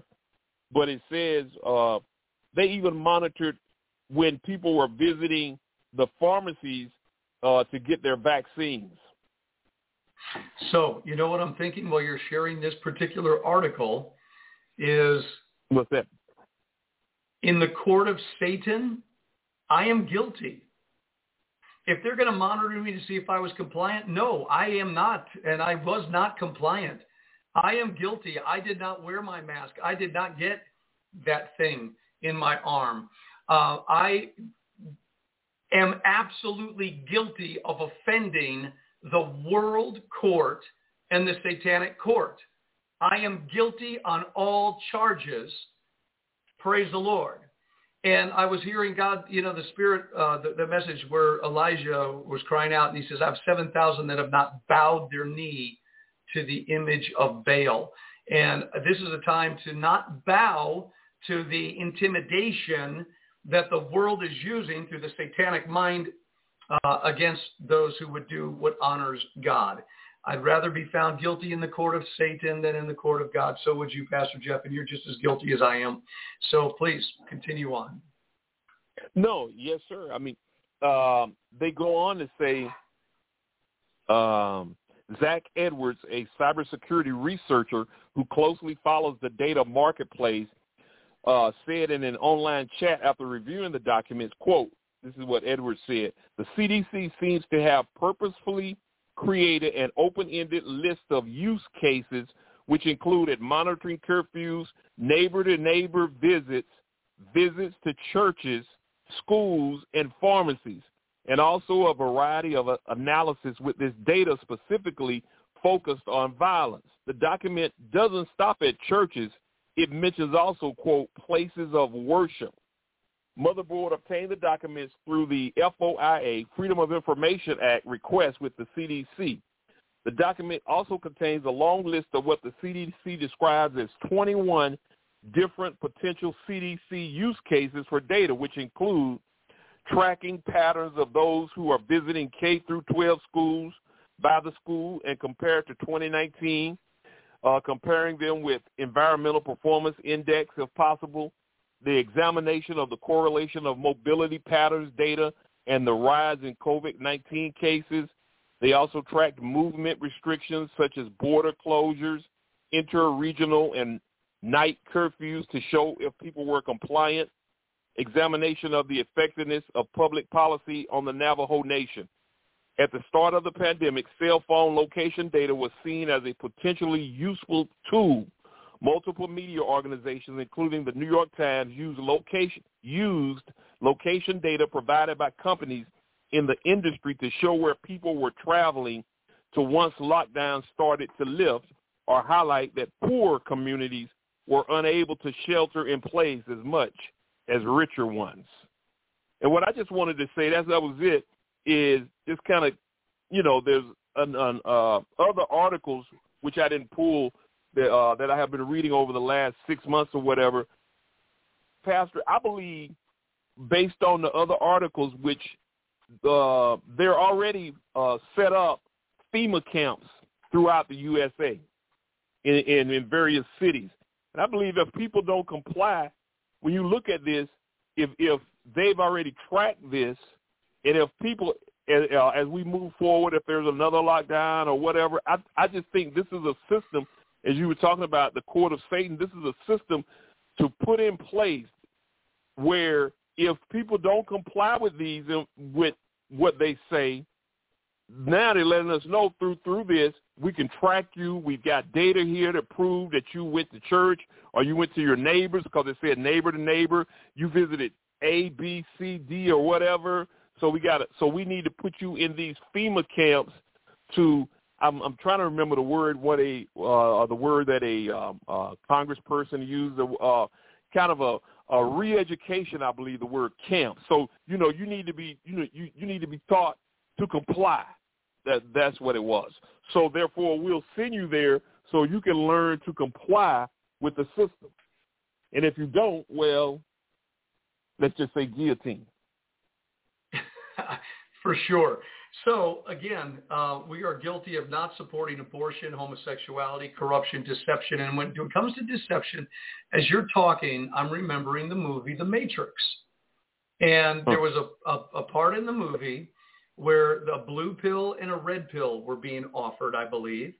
And the yep. one pill would allow someone to just go back to sleep and sink into the deception and become a part of it and never worry about it again, never think about it again. The other pill would wake you up to the reality and then a way out would be provided, right? A disconnect. And, you know, right. that's kind of where we are right now, isn't it? Either wake up or go into a deep sleep and everlasting sleep. And, and the reality of what's going on is the intimidation, the monitoring, et cetera, et cetera. Um, what an interesting time. What an interesting time. What's the next article you have? Well, when you said that, before we get to that, you just said something, and and, and I just heard the Spirit say when you said, you know, of, of uh, from the Matrix example, the way out you know, I just heard in my spirit, of course, the scripture, Jesus says he is the way, the truth, Amen. and the life. You know, so Jesus is the way. And I, I mean, we as Christians know that, but Pastor, I believe we're in the season. Knowing it is one thing. We got to live it, man. We got to, we got to now, we got to, as, as, as, as my grandmother used to say, when the rubber meets the road, you know, this is it, man. We're in it because, um, There are a lot of different ways, but the only way is Jesus. As Christians, Jesus is the way, the truth, and Amen. the life. You know, Amen. He is the truth. I mean, because there's a lot of misinformation out here. There's a lot of stuff, and we just have to seek the Lord via the Holy Spirit. Holy Spirit, so the Bible tells me that the, the Holy Spirit will lead us and guide us into all truth. So, so we got to be led by the Spirit, like I said before. We got to be, we got to feed the Holy Spirit. We got to be spirit fed, spirit led, man, and and walk in the spirit because uh that's our only that's our only way out. I see or the only way that we, as the body of Christ, need need need to go. Any other way is not of God. Interesting. I just had an epiphany while you were talking. I just had an absolute. Well, I don't think I can on the air. I'm going to talk to you off the air about okay, it. Okay. Okay. Well, uh, well yeah. we'll talk about it later. Yeah, that's but, amazing. But my my my, uh, my second and the other last article that I have for you today is, um, you know, Elon Musk has really been in the in the news a lot and everything, and it's kind of kind of concerns him. But basically, I'll read it. Um, it says Synchron. That's S Y N C H R O N. Synchron Incorporated, uh, which develops a so-called brain-computer interface and is competing with Elon Musk's Neuralink, N-E-U-R-A Link Corporation. So you got two companies. Uh, one is called Synchron Inc., and you got Neuralink Corp. Neuralink is owned by Elon Musk, and it says uh, Synchron, which develops a so-called brain-computer interface and competes with Musk's Neuralink Corporation, has now enrolled the first patient in its U.S. clinical trial, putting the company's implant on a path toward possible regulatory approval for wider use in people with paralysis. And of course, we know a lot of things today in the world, well, it can be used for either good or it can be used for evil. So let's just keep reading. It says, wow, I know you got a lot on your end time plates with what nuclear war looming in Russia. That's what the article said the coming Antifa rise this summer, the overturning of abortion in America, the Internet of Bodies in the Fourth Industrial Revolution, and so much more. But I have to add one more tiny little thing to the lineup. It seems that tech company Synchron has beaten Elon Musk and Neuralink to clinical human trials of, and this is what it is, an implantable device that will allow your brain to directly interact with your mobile device. Synchron's device, once implanted, travels to the brain through your blood vessels. While on the other hand, Musk's company, Neuralink, is implanted, their chip is implanted directly into your skull. It reaches the brain. The Stentrode translates brain activity into signals designed to allow texting, it will allow emailing, online shopping, or other activities using an external device, Synchron said. Then the, uh, the article goes on and says, just wondering if it will go in the forehead or not. And then it gives you the scripture, Revelation 13, uh, uh, chapter 13, verses 16 through 17, and he causes all, both small and great, rich and poor, free and bond, to receive a mark in their right hand or in their foreheads, and that no man might buy or sell save he that had the mark or the name of the beast or the number of his name. Human implantable devices to connect your body with the internet is the fastest growing tech sector in the world today. It is a multi-billion dollar industry. Lastly, you know those digital IDs that Emmanuel Macron is forcing all his subjects to receive, and you know uh, Macron is the president of France, I guess. That is what we call a harbinger of things to come, the article says. When you realize that all the events of the pandemic were designed to get you to the place where you willingly accept implantable devices, you have left the hand, headlines and hopped onto Scripture. Amen. Wow. You know, I, I believe that for such a long time years ago that every time we were putting these phones to our heads, there was integration going on that somehow there was a connection between the cell phone and the brain. And at the time, it sounded like a sci-fi movie, but now this is all happening so fast, and the unsuspecting masses will be the first to comply, right? They're going to go along and get this done. And wow, what a weird, weird time we're living in, huh, Pastor Jeff? It is. As a matter of fact, even as we speak, I was reading because um, um, it was a second part of the article, but I was reading with, with I think it's Synchron they're doing a clinical trial even even this week with a patient at a hospital in in New York City, and they didn't, of course, for for uh, privacy, they didn't get in the article. they didn't give the gentleman's name. Of course, most people would know who he is anyway, but they just said our first patient is this week, and uh, he's going through through the trial, and they're experimenting. So I would call it he's the he's the first human guinea pig, I would say, because they're experimenting with this guy even as we speak in New York. Wow, absolutely so, amazing. Like, amazing. I mean, and uh, of course we know how quickly with the with the vaccines it got approval. I mean, uh, in, in past years, if you had a failure rate of uh, you know two or three people, if something went went went went went wrong, they uh, terminated the experiments or whatever. But who knows? I mean, with this guy, yeah. I mean, if they implant it in him, they may say, "Hey, we need approval," and then who knows where, where we go from there. Yeah, exactly. Hey, Pastor Jeff, I want to do something. I got a call coming in. Uh, I want to oh, please stay on the line. I want to take this call coming in from area code 916. Good morning. God bless you. Welcome to the broadcast. Do you have a question or comment for Pastor Jeff? Oh, yes, I have a comment uh, regarding Roe versus Wade and the possible effects thereof. Uh, good morning, gentlemen. Thank you, pastors, for being on the air this morning. Good morning. It's an honor. Thank you. Thank you, pastors. Much appreciated. You know, Satan, as we know, is pretty clever, but the Lord God is absolutely innumerably, uncountingly more clever than Satan. We know what Scripture says about sinners let me get my Bible out here. I did earmark a scripture that I wanted to uh, reference here. Hang on a second, fellows. So uh, Romans chapter 5, verse 8 states, But God commends his love toward us in that, while we were yet sinners, Christ died for us. Then Matthew 9, verse 13 states, But go ye and learn what that means. I will have mercy and not sacrifice, for I am not come to call the righteous, but sinners to repentance.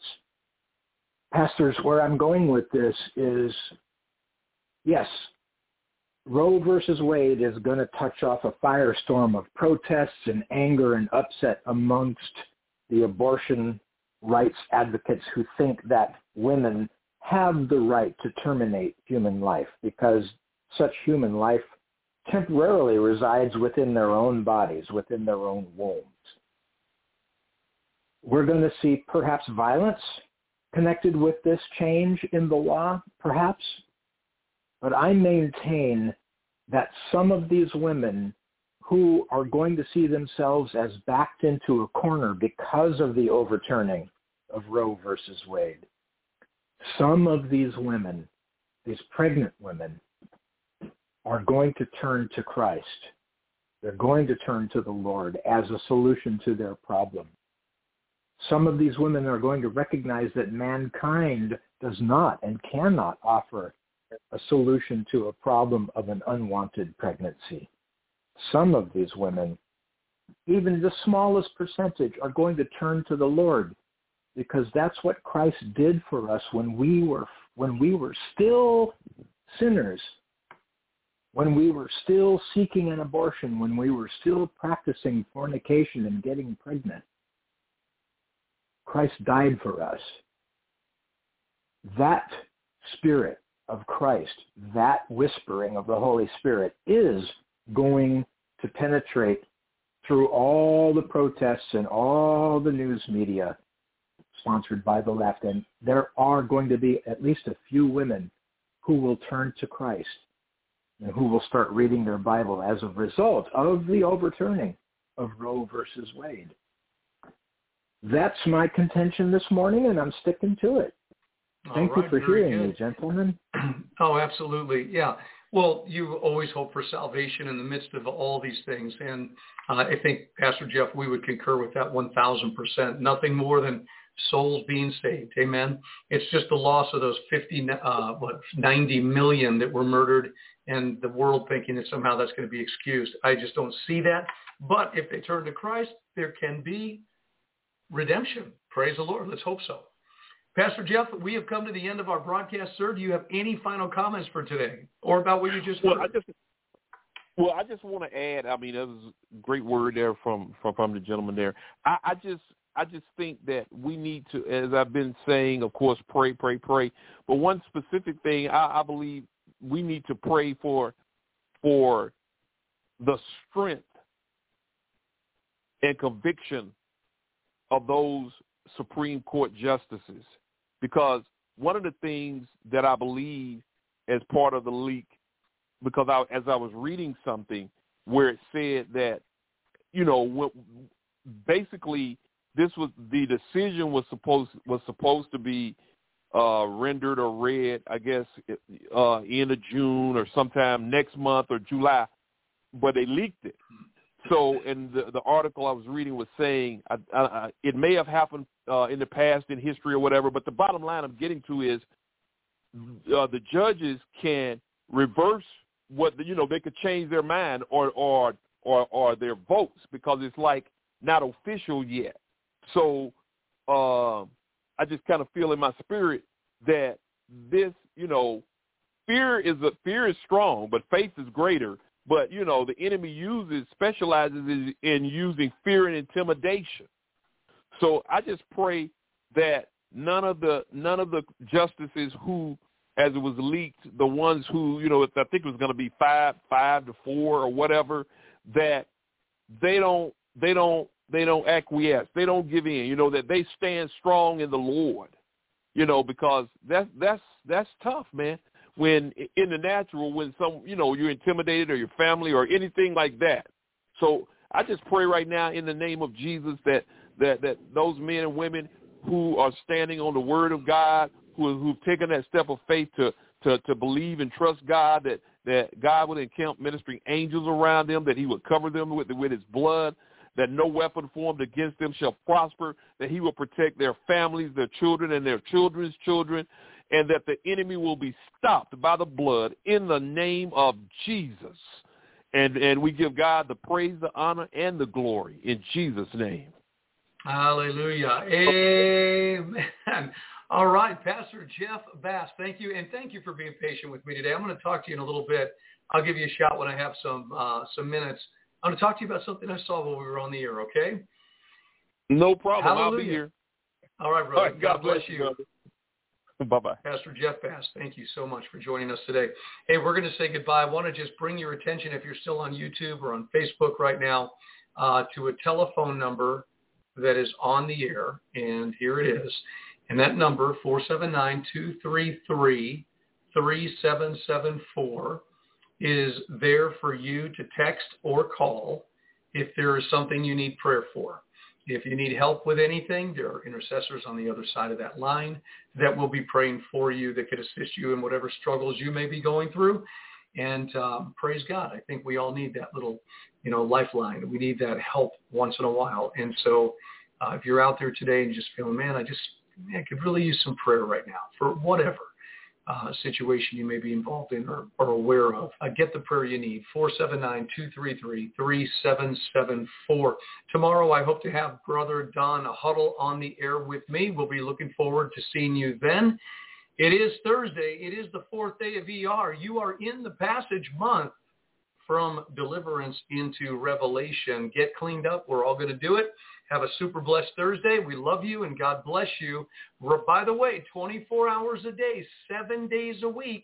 All you need to do is go to omegaradio.org, omegaradio.org, and you'll be able to find us um, 24 hours a day, seven days.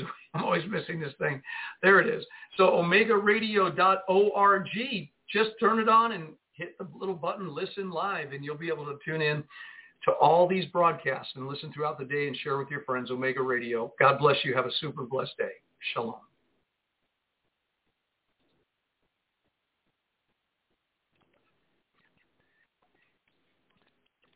Lucky Land Casino asking people what's the weirdest place you've gotten lucky? Lucky? In line at the deli, I guess? Aha, in my dentist's office. More than once, actually. Do I have to say? Yes, you do. In the car before my kids' PTA meeting. Really? Yes. Excuse me, what's the weirdest place you've gotten lucky? I never win and tell. Well, there you have it. You can get lucky anywhere playing at LuckyLandSlots.com. Play for free right now. Are you feeling lucky? No purchase necessary. Void where prohibited by law. 18 plus. Terms and conditions apply. See website for details.